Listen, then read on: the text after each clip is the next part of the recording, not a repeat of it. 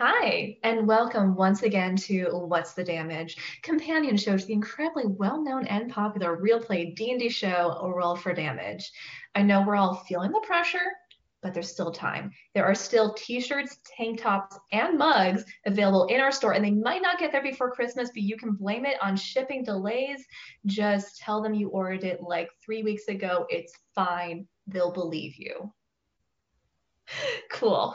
Anyway, on Friday, our heroes started their new Lex assigned mission of doing just kind of whatever odd jobs needed doing around the city. Uh, investigating reports of a strange creature, the Shields of Twilight came across a very friendly and pleasant um, space jellyfish who was then tragically snatched from us just as soon as we were starting to get attached to them. Sad. Um, unfortunately, things did not get either better or more normal as the episode went on, as the shields uh, kind of moseyed on out to investigate that falling star that Baltaim saw a while back. It's come back, you know, check Chekhov's falling star. Um, there, they were confronted with some gross babies and a very sinister but hot Molgoth. Um, and we'll be talking about all of that cool stuff right now.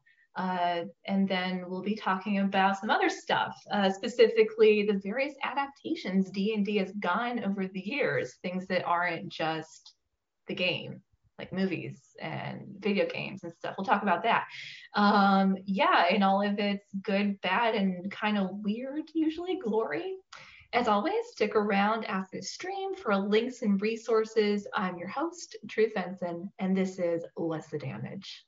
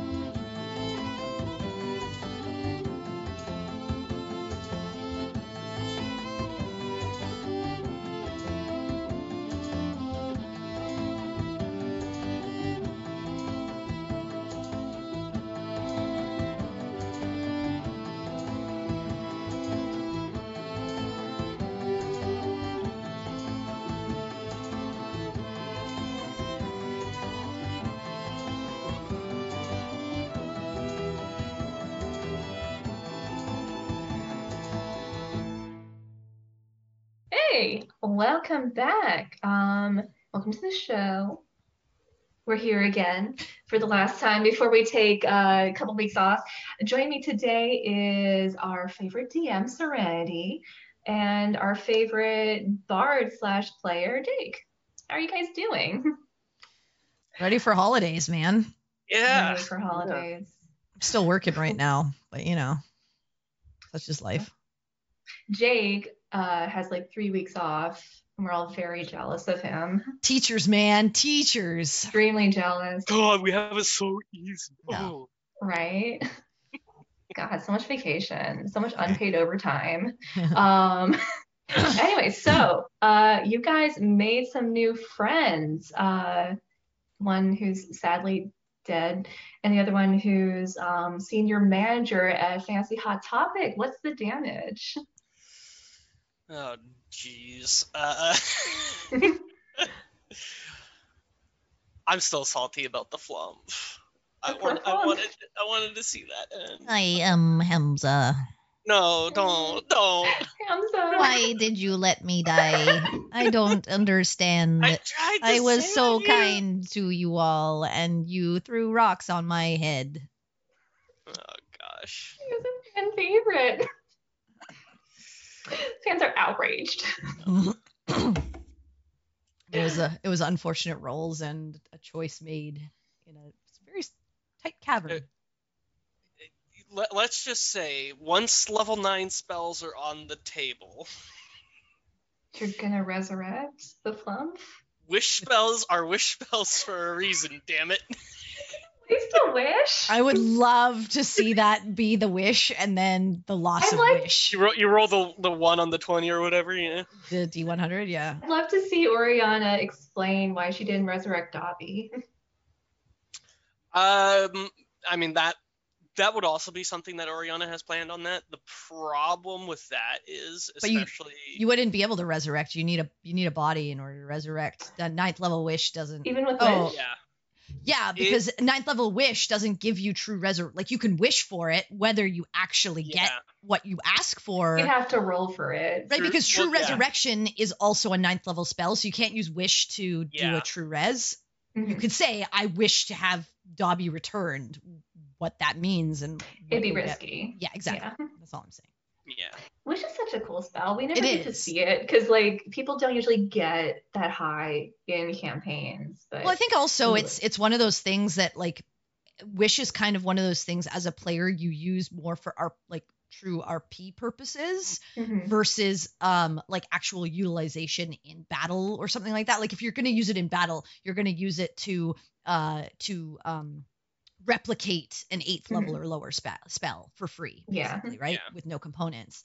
Um but if you're if you're like most most gamers are not going to power game and be like, "Yeah, I wish the big bad imploded on himself and I wish to cast Fireball at eighth level. yeah yeah. Can you do that with Wish? You could probably do that with Wish. You can. Yeah, you can. Yeah, you Yeah. can cast any eighth level spell. That's with it. free, but Well, but I any say like most players are not gonna like super meta Mhm. hardcore try to like like spend seven days before the session, you know, the previous week, like thinking up, okay, how am I gonna phrase this so that it's like perfectly phrased so oh, that I get I've exactly I've had that player. I've had that player. They Been thank that God they didn't have access to Wish, but Yeah. Anyway, Um, poor poor flump. Poor Flump. Yeah, we have gone off topic talking about Wish. Ish, yeah. Um, okay, so it's a cool spell. Um, Yes, yes. let's backtrack a little bit uh, before the flump incident. Um, so, how does Oriana feel about herself and the party having been inducted into the Desert Rose? Um, I don't think she really has an opinion on it. Um, since she's kind of realized that their her first impression of it was, which was really just uh, Campion's gut instinct, I guess. I don't even know. Like she, she thought he actually knew more about them when he was talking about them. So when he portrayed them as like, you know, no better than the thieves in the town, that's kind of what she thought. Again, something she needs to work on. Stop taking what people say at face value and, you know, figure it out yourself. Um, but joining them, she sees it as uh, more of just part of making up for things. She wants to be able to um, make right as best as she can from the whole killing a bunch of merchants in the middle of the street uh, incident. Uh, and she probably would have ended up trying to get the party to do all of the quests anyway, even if Lex hadn't said, "Hey, you guys need to do it." Mhm. Um, So, Again- jumping off about that, does she feel like positively about um, what the party is currently doing, which is kind of just going through the job board in the city? I guess so. Um, she's really. It's kind of strange when you think about it, because in terms of the whole session, she now kind of hates being an adventurer after seeing what happened to the flump. Aw, but uh, she's really been enjoying being an adventurer and seeing the world. Like, She's she's had a, a lot of fun with this, you know. Um, aside from you know Sinric almost dying and Dobby actually dying and the Flump dying. Um, so she sees this more as a, a more of an opportunity of world experience, life experience, and especially especially since she's been talking to Perry about you know what who Oriana is as a person, the whole book smarts versus world uh, wise and all that kind of stuff. So she sees it as a chance for her to grow. Um, not to say that she would have sought this out though. She, you Mhm. know, she wouldn't have been like, "Oh, how do I join you guys? You guys are cool." Just like this is a chance for me to grow, and I like that I have this opportunity to do so. Nice. Uh, do do do. Okay, so Serenity, can you tell us what the flump plot was going to be? Because I think we were all pretty sad not to see where that was going. Yeah, it was it was actually pretty simple. So I I had told I had like given them a hint like a a long time back. I was like, oh, guys, I I came up with the cutest adventure for you all. I was like, this is so adorable. And and my my one worry was that they were gonna get out to the desert and they're gonna see this thing floating and someone's just gonna shoot first and ask questions later and it would just be over before it started. Like that was my Mhm. one worry. I was like, okay, they might just be like, oh yeah, like easy, we can take this thing out. But thankfully they were curious enough and they gave it a chance. So I was like, okay, great. Um, yeah, the whole plot was uh they they so I had like a few like kind of like traps and skill challenges that they had to get through. Uh, and then at the end there was uh, a potential battle um where they could either uh surprise the enemy or just come upon them or whatever. Um, it wasn't like a too difficult, overly hard battle for the group, but it was more just like they had to make sure that they kept uh Hamza safe um for the battle because he's got like zero hit points.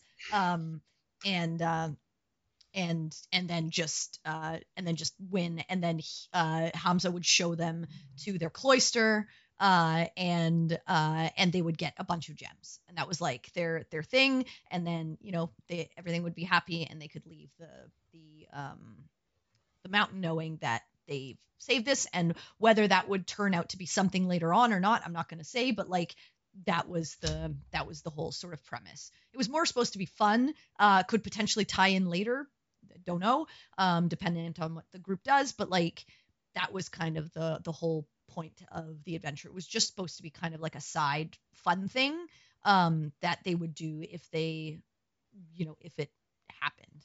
Uh similar to like the goat showing up. Um it Mhm. was kind of like one of those things that i was like okay if they are randomly wandering in a certain part of town this this stuff will happen. It just ended up that they ended up having to take all the jobs anyways. So i was like oh okay well they're going to come on this come up on this adventure. But it was supposed to just be something fun. What i wasn't accounting for was Rocks.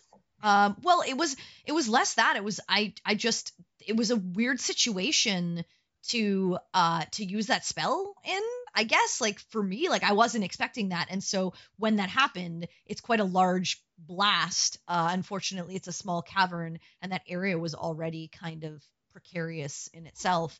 And I had remembered that Hamza had at when the initial floor had fallen out between the party, uh, Hamza was floating, and Hamza had just stayed in the center, kind of like looking down and being like, "Oh boy," you know, like, and then kind of like looking back and forth between the group, trying to figure out like what they were doing, and and they hadn't moved, and so when that happened, I was like, "Okay, I have to roll for this," and the Flumps don't actually have that bad Dex. Um, they have like a plus two. I rolled, I think, like a, I think I rolled a six or something like that. It was just like an unfortunate roll. Uh, and and then when I rolled the the damage, uh, it was eight, and the Flump's health is seven, and so it insta knocked him unconscious. Uh, but that wasn't the worst of it. The Hamza's floating and floating like 60, 60 or more feet above the ground. So when it hits, uh, free fall, and the 60, 66 of damage was way more than the health Sad. of a Flump. Just burst into light. Is Little Flump back to where he back to where he came from.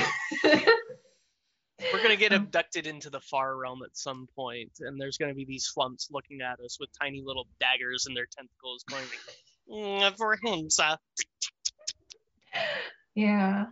It's gonna be fun. But- It's gonna be the real big bad. that, that's what it was meant to be. It was just meant to be fun. There was no there was no real like super large plot around it or anything like that. It was supposed to be like a break from all of the like terrible terror of the campaign that's been going on because I like to try to break break things up so that it doesn't just feel Mhm. like everything's doom and gloom and they have to be rushing towards some end goal all the time. So, Sometimes it's flumps. yeah. Um, which triggered Oriana, unfortunately. So it was Yeah, a little doom and that gloom. was- That was Yeah. yeah, that was hard for her. She couldn't save Dobby. She couldn't save Hamza. Yeah, so let's talk about Oriana's guild complex. Um, obviously, the death of Hamza, the everyone's favorite flump, the best NPC, um, was came like on top of some other stuff because she did seem to react very strongly. Um, considering you'd only known this little alien a couple of hours, was she like really serious about wanting to get all scarred up for this jellyfish? She, when Dobby died, it was the one time she was like, "We can't keep taking these risks anymore. I'm going to try and save him." And she could not. She could not see him to cast Healing Word on him to prevent uh, death saving throws. And that's been sticking with her for a while. Um, I'm sure Quinn has similar feelings about it too, uh, hence the whole silent treatment for the following sessions and everything. Um, that would be a question for Chad, but uh, for Oriana, it was the first eye-opening moment was when Cynric died. Um, and she had elected not to save him because she's like, no, no, no, we can kill these things and then and then save him. We we're we're good enough at this to do that. And he we didn't. He ended up dying, and we barely got him back. Uh, so after that, she kind of was in the mindset, okay, no, I need to save people first, all the time. We can't take risks like this. Dobby died, even though she tried to save him. So seeing the flump take the hit and falling, she wanted to make sure she did everything in her power to try and save him. If she could have, she would have reaction cast Healing Word to try and save him during the fall, but uh, that's not how it works, unfortunately. So she just did what she thought would be the best opportunity, which is get down there as quick as possible, get the rock off him, cast it, heal or uh, heal them. Uh, so when again she was too late, it just brought up all those feelings of losing Dobby again. Plus, sense. she had promised to help the Flump find his way home, and that that's like the equivalent of breaking a promise to her is not being able to keep it. It was very sad. it was very sad. It's Poor little Flump. And now Serenity never gets to use that voice again, which I think is even sadder. Um, I gotta think of a different one for other, other weird creatures. Man, come across a baby Warforged at some point. I don't know. That's a hard voice to do, man. I, I when I when I think of these voices, I just think, oh, this will be fun, and then I and then I get into it, and I'm like, I'm doing a lot more talking than I thought I would. This is not fun. It's fun. Okay, this really? I always liked doing voices, and maybe want to talk Oh, I like it. It's just I'm always worried that I'm going to break it, and uh, it's not going to sound right, and I have to. And Yeah. especially if you're coming back to a character, like coming back to Aiden every single time, I have to check my like half crap Australian that I do for him, uh, which is pro- which is terrible. I know any Australian that will ever watch this will be like, you're you're ruining our language, please. Oh, we got fans in Australia. Sorry, Aussies. Um, but Sorry, yeah, uh, like I have to remember that voice, and so it's always hard when I pick these like obscure, weird voices. If I ever have to come back to these characters, because then I'm like, shit, how did I do this? Like God, I remember it was weird, but I don't remember how weird. Okay. Um. So continuing with Oriana, what about the little message that she got? Um, I'm gonna paraphrase it because I don't remember the exact quote, but my path is not given, it is walked, something like that. Sounds about right. Yeah. Yeah. Talk to me about Yeah, I'm that. actually curious. First of all, who are you talking to? Second of all, who do you think answered? Hey. Um, I'll be honest. Uh, I thought Oriana was reaching out to Asmodeus. And my thought on that was that it was Ioun that responded, which would be interesting. Um, she wrote that question specifically because that was a very low moment for her. And she was considering taking that deal if she could somehow find a way to fix the flump. really? Again, again, Oriana is very impulsive. She's very, uh, she's not very rational when she's emotional. I guess is the best way to talk about it. Um, her, she's not very, she's not very wise. Uh, is a is a good way to talk about it. Um, she's very pragmatic when it comes to uh, a lot of things. Of do the most good, very utilitarian. Do the most good and the least harm. Um, and in her mind at that point, if Asmodeus were to come up and say, "Yes, I can bring the Flumph back and get him safe, get them safely to their home," she'd take the deal, and that's why she wrote in the book, um, because she wasn't sure who would respond in a way. She kind of asked it to him, but if Ioun responded, at least that also could have been something. Um, but yeah, I'm I'm not sure who actually responded. I want to think it's Ioun because that sounds more like what Ioun would say. Um, but that is also potentially what Asmodeus would say. So it's hard to it, it's hard. It's hard to figure out who that is, and it could actually just be both of them. It could actually be They're reading each other's mail. Yeah, it, it just you know writing. They're the same thing at responding the in same unison. How how should we answer this? Oh, we'll answer it like this. No, they're actually they're actually both CC on every prayer you do. Yeah, there you go. Yeah. And and one of them decides like who's busier. Oh, this is my 99th email. Okay, this will make my quota for the day. Gotta gotta answer it. yeah, yeah. So That's um, fun. she's not really she's not really sure. Um, she knows she's gonna have to make a choice on that sooner or later, and I'm hoping things don't get so bad that she makes an impulsive decision before they get to uh, uh, Zuma. I believe is like the next. I, I think that's the next big city we we're planning on going to, unless we decide to go back to Zarithamar for some reason. Um, but she wants to do some research there. She wants to look into a few things, talk to a few people. Uh, maybe since they're going to see Aaron there, maybe talk to Aaron uh, when they deliver when they repay that favor. Favor one of 20, 25,000. Just one just one to her. You still have three more to go for Lex after you're done. Yeah. Yeah.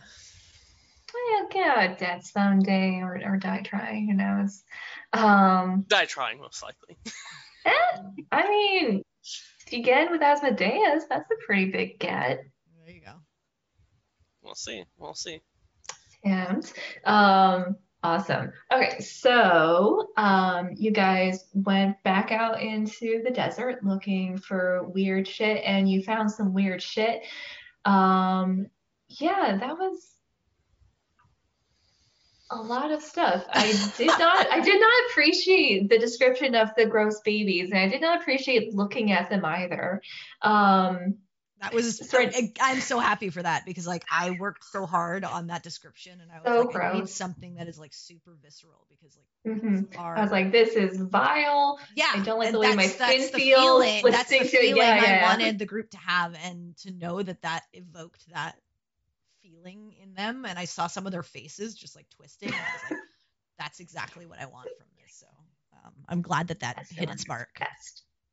Um, yeah, that was very good. I like that. Um, is this gonna be a tough battle without any spoilers? You don't have to tell me, but because like we left that on such yeah, we left that on such a cliffhanger. um we're, we're not gonna be back potentially yeah it can be it, it could be a it could be a very serious battle yeah this is meant to be like a uh an important one um, Mhm.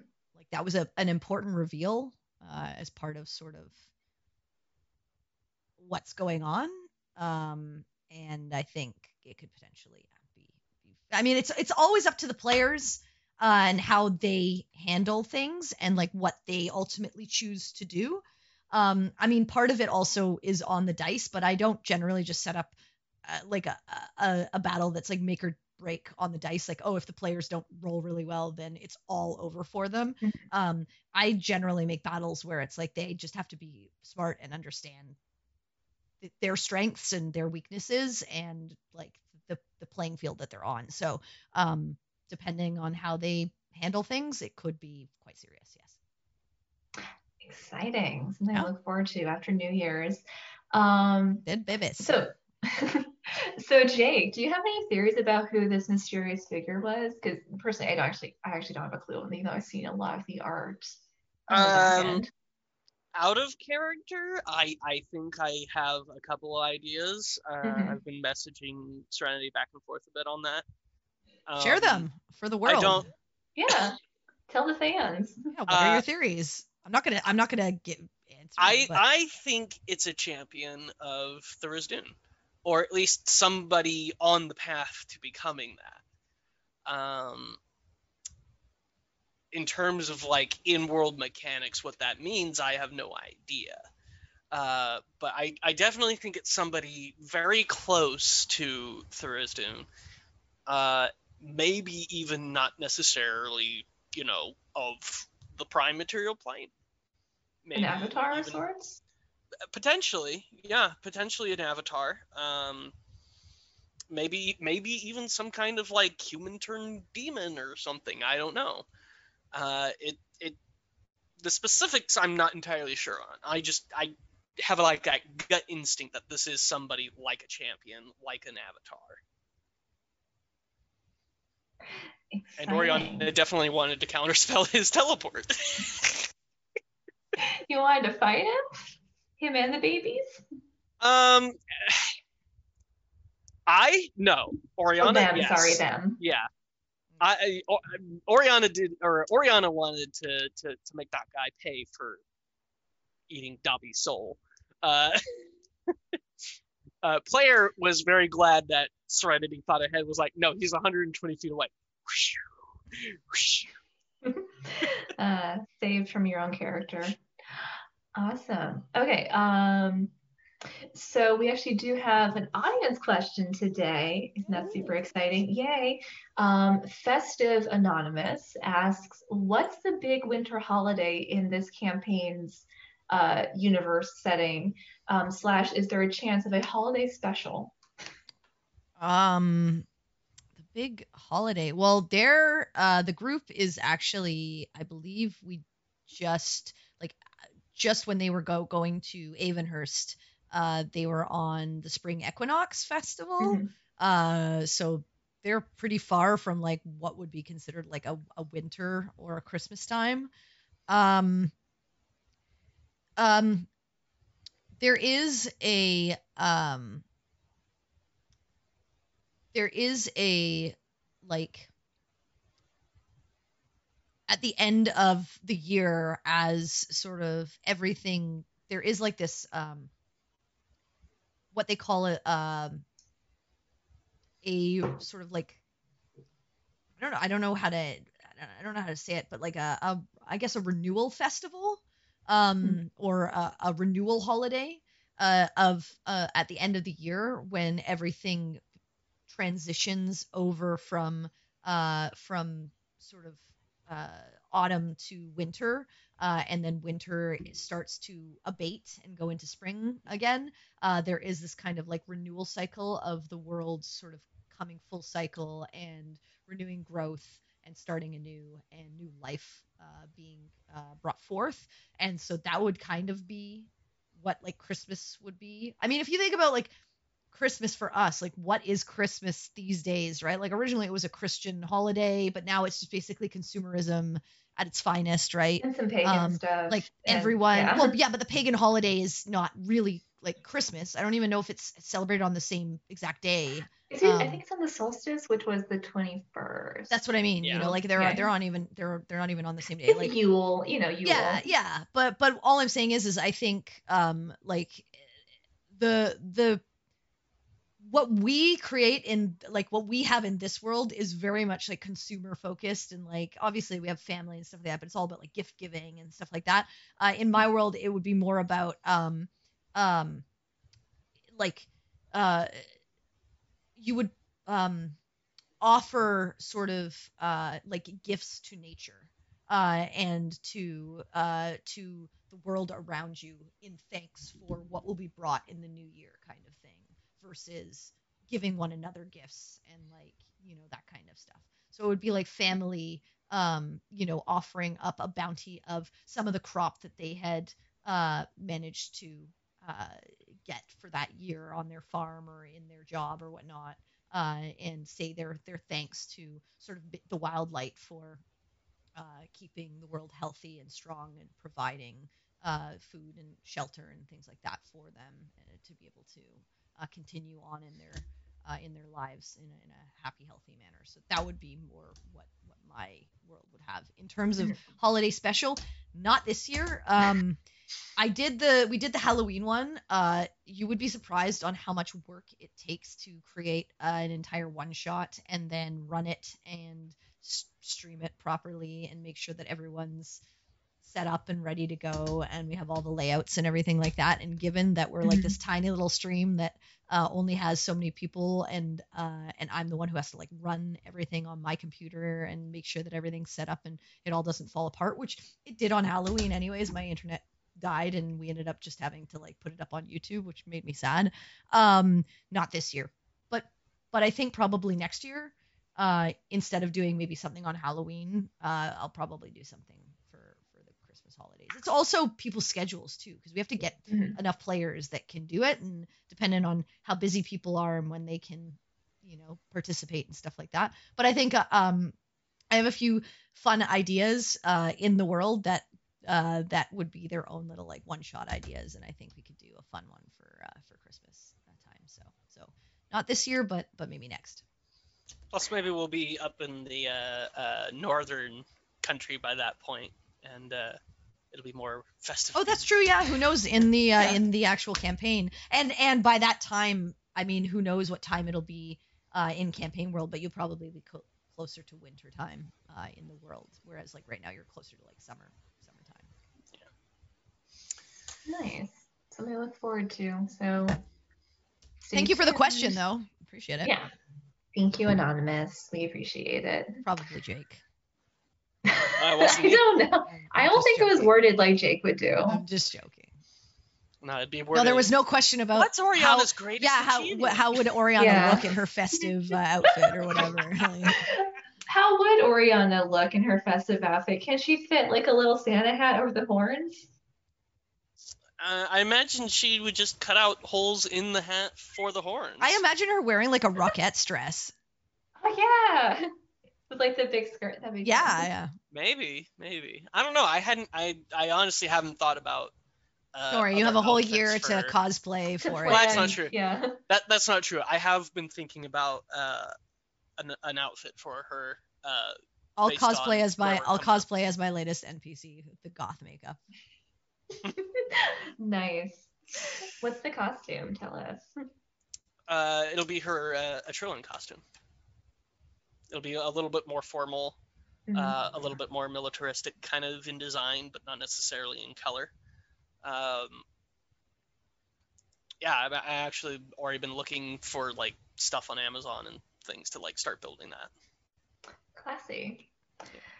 Uh, we'll get to see that eventually, I Yeah. suppose. Um, Yeah. Nice. Okay, we're going to move on to our topic for today, which is D&D adaptations. Obviously, um, Dungeons and Dragons is primarily a uh, role-playing game, as I think we're all familiar. Are we all familiar with that? We all I don't- familiar with I the don't know what this basics? is. I don't know. I, I, I, I- yeah, Role like, playing what game. talking What about? is this thing? Okay, okay, let me introduce you guys. So you roll dice and you do math and improv. And Why would you the do that though? I don't know. It's only boring. really only really big nerds do it. Um God, that's not me. I'm the totally a biggest jock, Who does- guys. Who, who does Roll math for for fun? I play the sports ball, guys. I guess the sports ball. Anyway, so I actually was a jock in high school. really what'd you play? Uh, volleyball, baseball, uh, basketball, uh, soccer. I can see you do doing volleyball. But I was also a really big nerd, so I was like, Hey, you can multi-class. in Diversify. real life. Yeah. Um, yeah, anyway, so obviously mostly a game, but also it's been adapted like more than I had originally thought because I was like doing a little bit of research for this episode. I was like, how many adaptations are there? There are a lot. There are actually quite a few. There was an animated TV show, there was a series of uh, bad movies, there have been actually a billion bill uh billion billion video games yeah, um, Baldur's Gate which Series. came out recently, um, and then we have another D and D movie planned for sometime in the future, for which Chris Pine has just been cast as Oh, yeah. something. Prob- hopefully a bard. I'm pro bard. Um, yeah. So how familiar is everybody with like the various adaptations of D and D? It's a long list. Uh, very minimal exposure uh, to adaptations and things like that. Uh, Mhm. I've seen shows loosely based on it, not necessarily an adaptation, but have like taken the mechanic or the idea of D and D and kind of adapted it. Um, the closest thing, uh, well, uh, well, not like the genre, like the the idea of like the fighter, the rogue, and the wizard, and all that. I Um, think that predates D and D, but it yeah. might- Probably more it might, fantasy. yeah, Yeah. it. Uh, I I would think Like Lord of the the Rings was kind of like that. Yeah. Well, so much of D and D is based on Lord of the Rings and like fairy tales. Yeah. Yeah, exactly. Yeah. Um, I think probably the only adaptation I'm super familiar with, if you would count it as an adaptation, would be Stranger Things, uh, which I do because D and D plays like a pretty significant part of that movie, considering they relate everything back to it. Oh, that's true. It's definitely it's definitely a plot point, but make the argument for it being an actual adaptation instead of just a theme. I mean, the kids throughout all of season one basically treat themselves like a D&D party. In season two, they consider adding uh, Max to the party, and they're like, "But she, well, you can't be all these because we are, our party already has all these. I'll be your speedster." Creates a new class. Monk? Um, I mean, she probably would be. Honestly, she'd be the party's monk. I mean, to be Uh, fair, they actually made a D&D um, uh, adventure based on Oh, yeah, I saw uh, that. Stranger Things, The Oh, they Hunt for did? the Thessalhydra. Yeah, Oh, I'll have it's to go have a literally you can that. buy it on D&D Beyond. No, I should, I should get that. Um, So if anything, Yeah. uh, D&D has adapted Stranger Things. Yeah. I like uh, that. I like media is an I Ouroboros, always The- eating its own tail. The only other adaptation I'm vaguely familiar with was the uh, Jeremy Irons movie, and I only saw uh, like a couple of reviews of that because I didn't know it existed, and I watch a lot of movie review channels, and they did uh, a review of it at some point. And all I remember was him going "Ah, like somebody in the movie. That was pretty Um, great. I am yeah. super familiar with all of the stuff, but not like not all of it. Uh, the movie I Mhm. remember, I remember a couple of movies, but I was really young uh, when like some of them came out. So, and I definitely have not rewatched them. They are not like on my top, you know, 40 list. Of, They're not of movies. good. Um, what was? um, Sorry, keep going. I I've not watched the. I- I think I watched the animated series like once. Or, it was like like the the amount of watching the animated series was the same amount I watched like the Link the Zelda animated series. Like that series was terrible too. You know, like Yeah. um, but like I think they're kind I- of like they're sister series. that's what I mean. You know, like I Yeah. watched them, but I don't think like I don't remember a ton of it. Uh, a huge gamer, so like, and they're the gaming adaptations have been amazing. I mean, uh, Forgotten Realms became what it is from like Neverwinter Nights and uh, uh, Icewind Dale uh, was actually a game. Uh, Neverwinter Nights 2, Baldur's Gate 1, 2, and 3 now. Um, there's a ton of other games, and then there's a lot of games that have pulled in the mechanics of D&D into their actual game engine. So if you think of like uh, Elder Scrolls, um, uh, Dragon Age actually uses like a dice system behind the scenes to deal out your damage and things like that. Uh, there are like a ton, even like Fallout uh, uses kind of a similar mechanic on the back Mhm. end. So I think there's even a the Knights of ton the of Old games. Republic games did that Yep, too, Knights of the they? Old Republic uses a D20 system. Um, Yeah. It's not quite D&D. Like that's why Star Wars has actually its own uh, system. Um, but but yes, similar, very very very similar. Um, so there are a lot of RPG games that are based on uh, D&D. Um, but I would say like the ones that are in the core world are like the Neverwinter Nights, the Forgotten Realms, Mhm. Baldur's Gate games. And then of course there's like the whole um, Forgotten Realms uh, books with like uh, what's his face, Drizzt, Drizzt Do'Urden or whatever. Um, there, there's like a huge set of novels that uh, one of my friends actually has read like a whole bunch of them. I never really got into them. And then there's also Dragonlance, which is also based on a D&D setting. So there's a lot out there um, that have the whole come out of- ecosystem. yeah, D&D. Um, I've played a and if, few if of you those consider other games. RPGs, there's like a ton of other RPG settings that have also been made into various adaptations and video games like Vampire, The Masquerade, and things like that. So I mean, that's a different system though. it is, but I'm just saying there are RPGs in general have often been adapted into various other forms of media. Mhm. Yeah, I never played the vampire games. What did you say, Jake? You were saying something? Oh, I, I've I played a few of those games too. Never like completed them or anything. I usually pick them up and then like, like I bought the original Baldur's Gate a month ago or so, and I've been like going through it very casually, but I haven't gotten like anywhere. It's like an 80 hour game. It's it well, and and the the combat is not necessarily wonky because it's mostly just point and click, but it's also I think it's also based on like second edition D and D, so it's also like the really super complex D and D. So it's just like I don't know what I'm doing. I've memorized my wizard only has one spell and they can only cast it one time. But wait, what what's the point of that? And you know, it, it it's it's real wonky, and it's something I'm I'm probably gonna have to like sit down at some point and just play over like the summer, because I'll never find the time during during the school year to actually get invested fully into the game.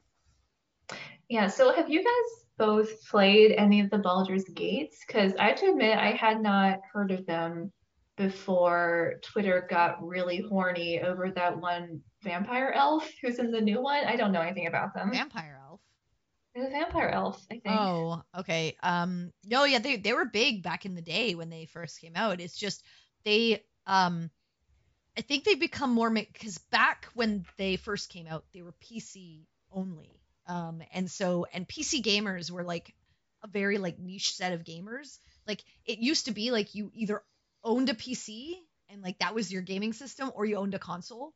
And so it was Mhm. like never the twain shall meet kind of thing. So you you weren't really a console gamer and a PC gamer uh, together. And so the people who knew the PC versions of these games um, were really into them and were like a hardcore set of fans.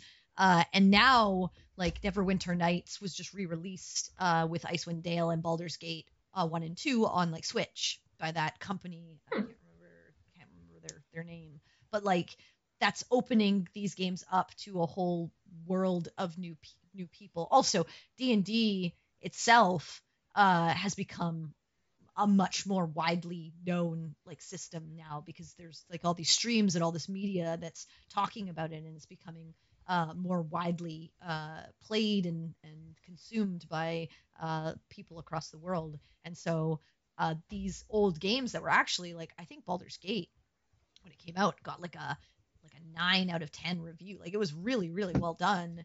Um, it was just just not wide super widely played. Um, are now getting recycled to the wider world, and people are falling in love with uh, the lore behind all of this this stuff. So, um, so yes, I did play them, but um, I, you know, it, it was a long time ago. I can't remember when Baldur's Gate One came out. I've wanted to play an eh, like an online D&D game for the longest time and I found uh, Dungeons and Dragons online uh, like a year or two ago I want to say. Mhm. it's like free to play on Steam. Um, and that was probably the closest I've gotten to having that sort of itch scratched. But even then it's one of those games where if you're it, it since it's basically an mmo if you don't have like four friends to play with it's just this boring like okay well i go through this area.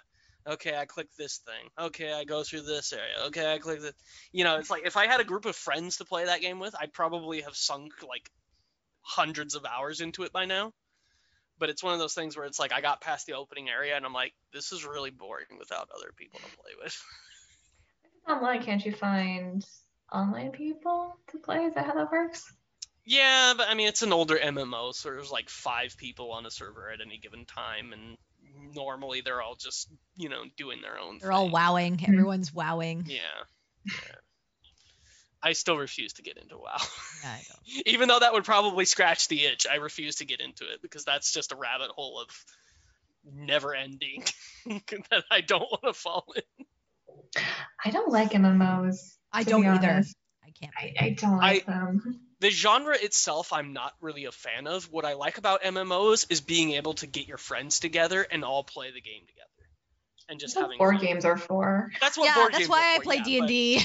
but- again, again, this, like this is my this is my limit for MMOs. I'll do D&D. I don't want to talk to strangers online. That sounds terrible. I just I like the idea of D and D, but it's actually a computer game, so nobody has to be the DM. The DM is the game, you know. I get it. Yeah. I mean, I Yeah. understand MMOs. I just I can't get into them. Yeah, I think I pl- played the original Guild Wars back in the day when it first came out, and I liked it enough. Like it was a, it, it, it had a story to it to follow and everything. But once I got towards the like end game, I remember just putting it down and just being like, well, what's the point? There's nothing new to learn. Neat. Um, okay, so the D&D video games are apparently pretty good, even though I, I haven't personally played any of them. I know the movie was bad.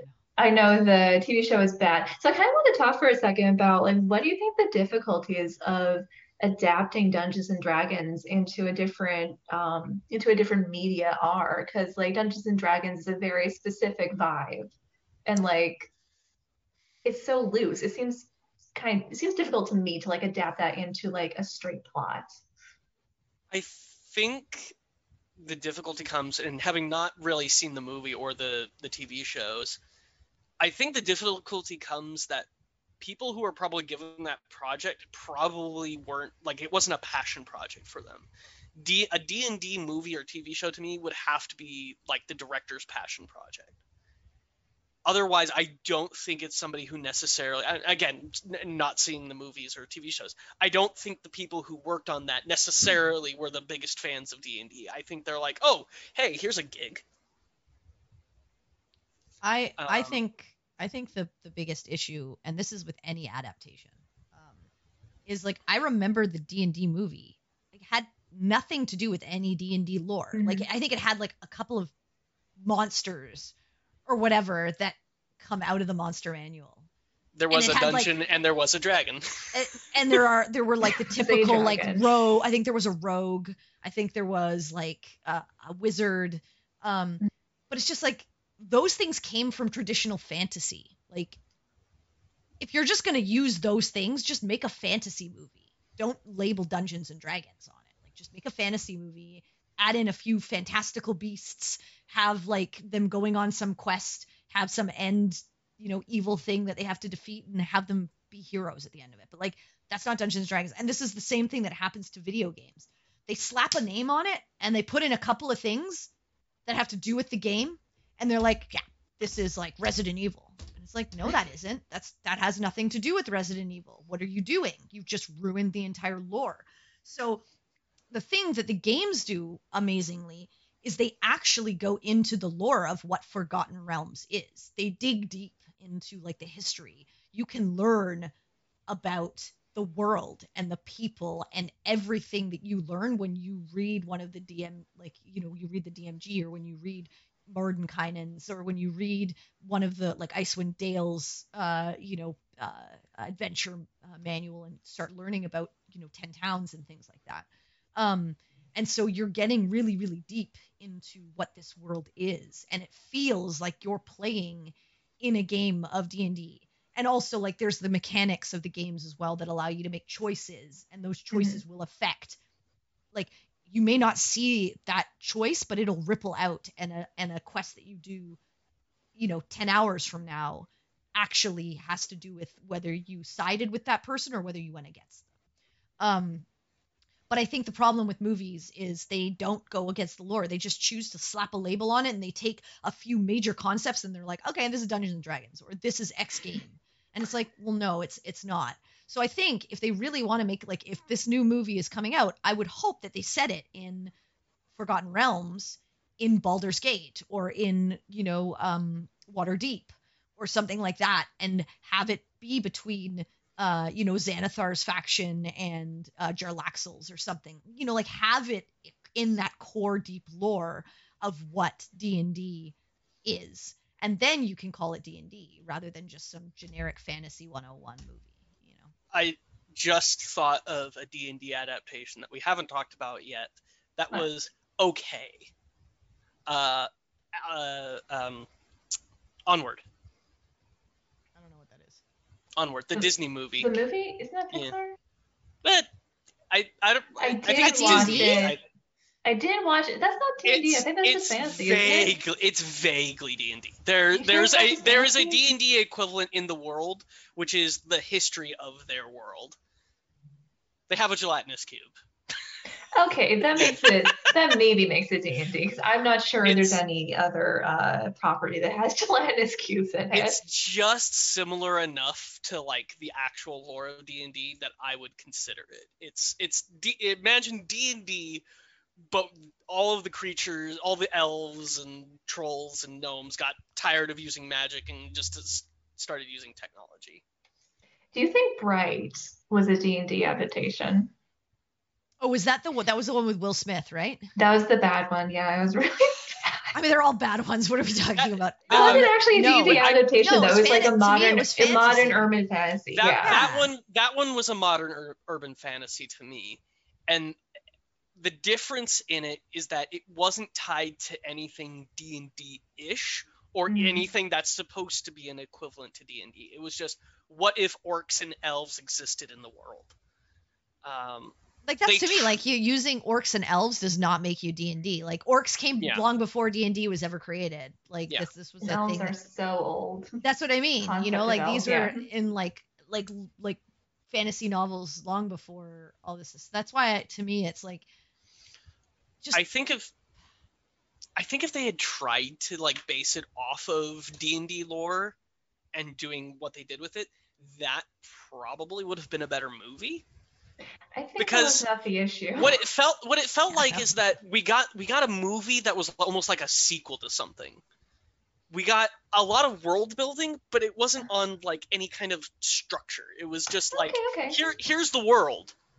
Okay well couldn't we have just gotten a whole movie about the world maybe? Instead of this here's the world we're kind of cop rushing through it. here's the here's the here's the pillars we built up but you know there's no actual foundation to this Yeah, I do have to say we do have to get back on topic, but I do have to say, Bright disappointed me so much because know. I, saw I saw the trailer like way back before it came out on Netflix, and I was like, urban fantasy. This looks like it fucks. I am so excited for this Yeah. movie because I was excited for that world building that you were talking about, Jade. And it they had a lot of did- They wasted it. They wasted it. It was like Ready Player One, completely wasted world building.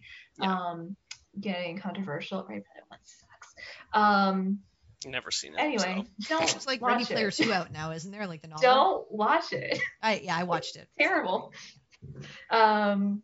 Anyway, yeah. So, do you guys think that like D and D the system is just better suited for video game adaptations just because that's another kind of interactive media?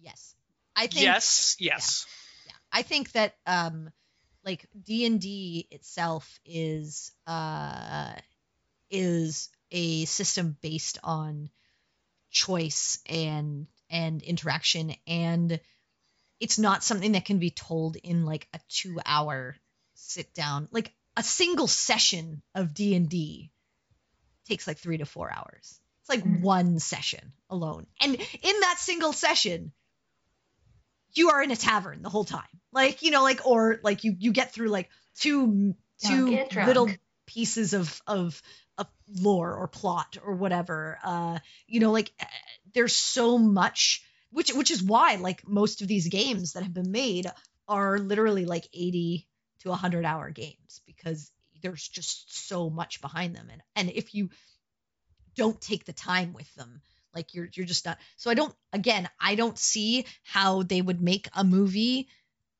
about d&d or something d&d without just literally taking like a city or a plot and then just like condensing it into some some piece of information that they want to say about like forgotten realms or something like that um or or you know whatever piece of lore that they want to do. I'm hoping my hope is that they do uh they do like a movie and like we, we get to see like a CGI'd like beholder. Like that's my my hope. Maybe Xanathar and his and his fish.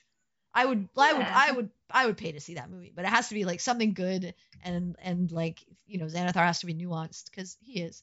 Um, but you know like I, yeah I, I i think i don't think it suits itself to a um a movie uh, a, a series maybe like the witcher like the witcher was adapted Mhm. very very well to a um to a show uh so i think potentially you could do it that way uh but again you'd have to have like a story and a piece of lore that you really want to hone in on uh, and focus on Yeah. And the one thing that um gets me. I'm not sure how you would uh, capture this in, an- in an adaptation that wasn't a video game, like a TV show or a movie, probably a TV show. I mean, I think it's more suited for long form, but just the spontaneity of D&D, because I feel like so much of what happens in D&D is the weird shit that your players decide to do and you don't expect, and like how the how the plot needs to shift to kind of like Adapt to that. Yeah. accommodate accommodate for it. That yeah, adapt to it. I think I thought of the one way you could get a D&D movie to work. Tell me.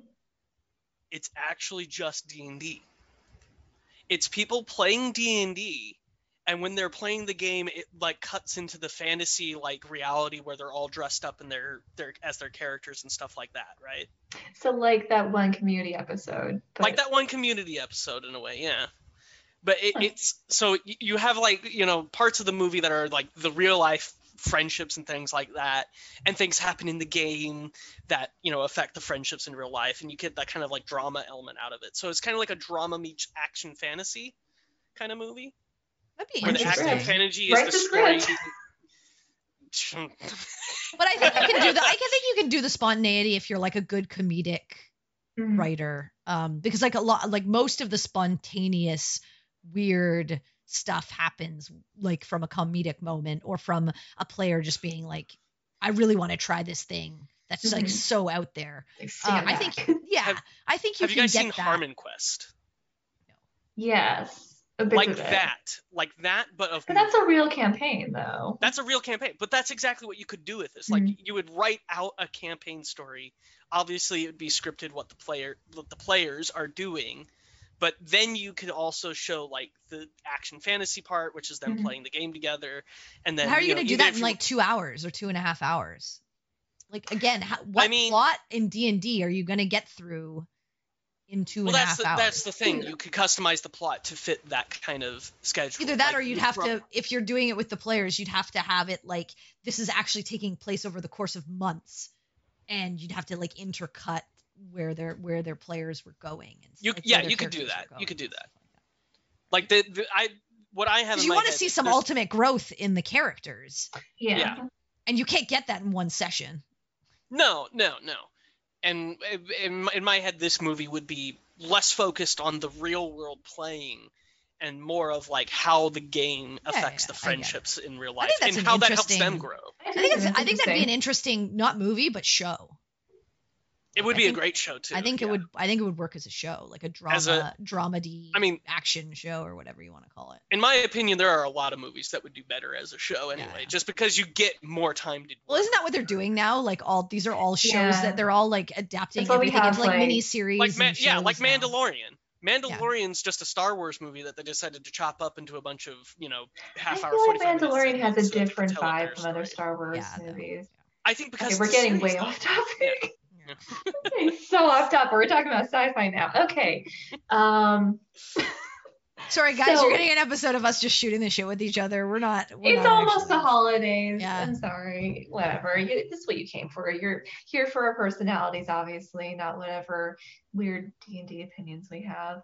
Anyway, um, so do you guys have like um any hopes or wants for the new D and D D and D movie, which I think is going to come out in 22? We don't really know anything about it, but like D No, and it's D gonna be is bad. man. definitely. It's gonna be bad. I feel like okay, I okay, just I have like a be good. glimmer. I have a glimmer of hope because like D and D is in such a renaissance right now. There are probably people who actually play D and D like on the writing and production crew. I I will say this: if the actors, the director, the screenwriter, if all of them are not running a campaign together before going into this movie, then it's not going to be a good movie. They won't have time. I, I get again. I so just much I just work. I don't even think if it's, it's, just be, Curse of Strahd and they just you know run Curse of Strahd or, or a module real quick or something. I, Because I don't think that I don't think it's gonna be good. Like I, I think it's again, it's just gonna be it's gonna be like every other friggin' at- adaptation of every other medium that was put into movie form.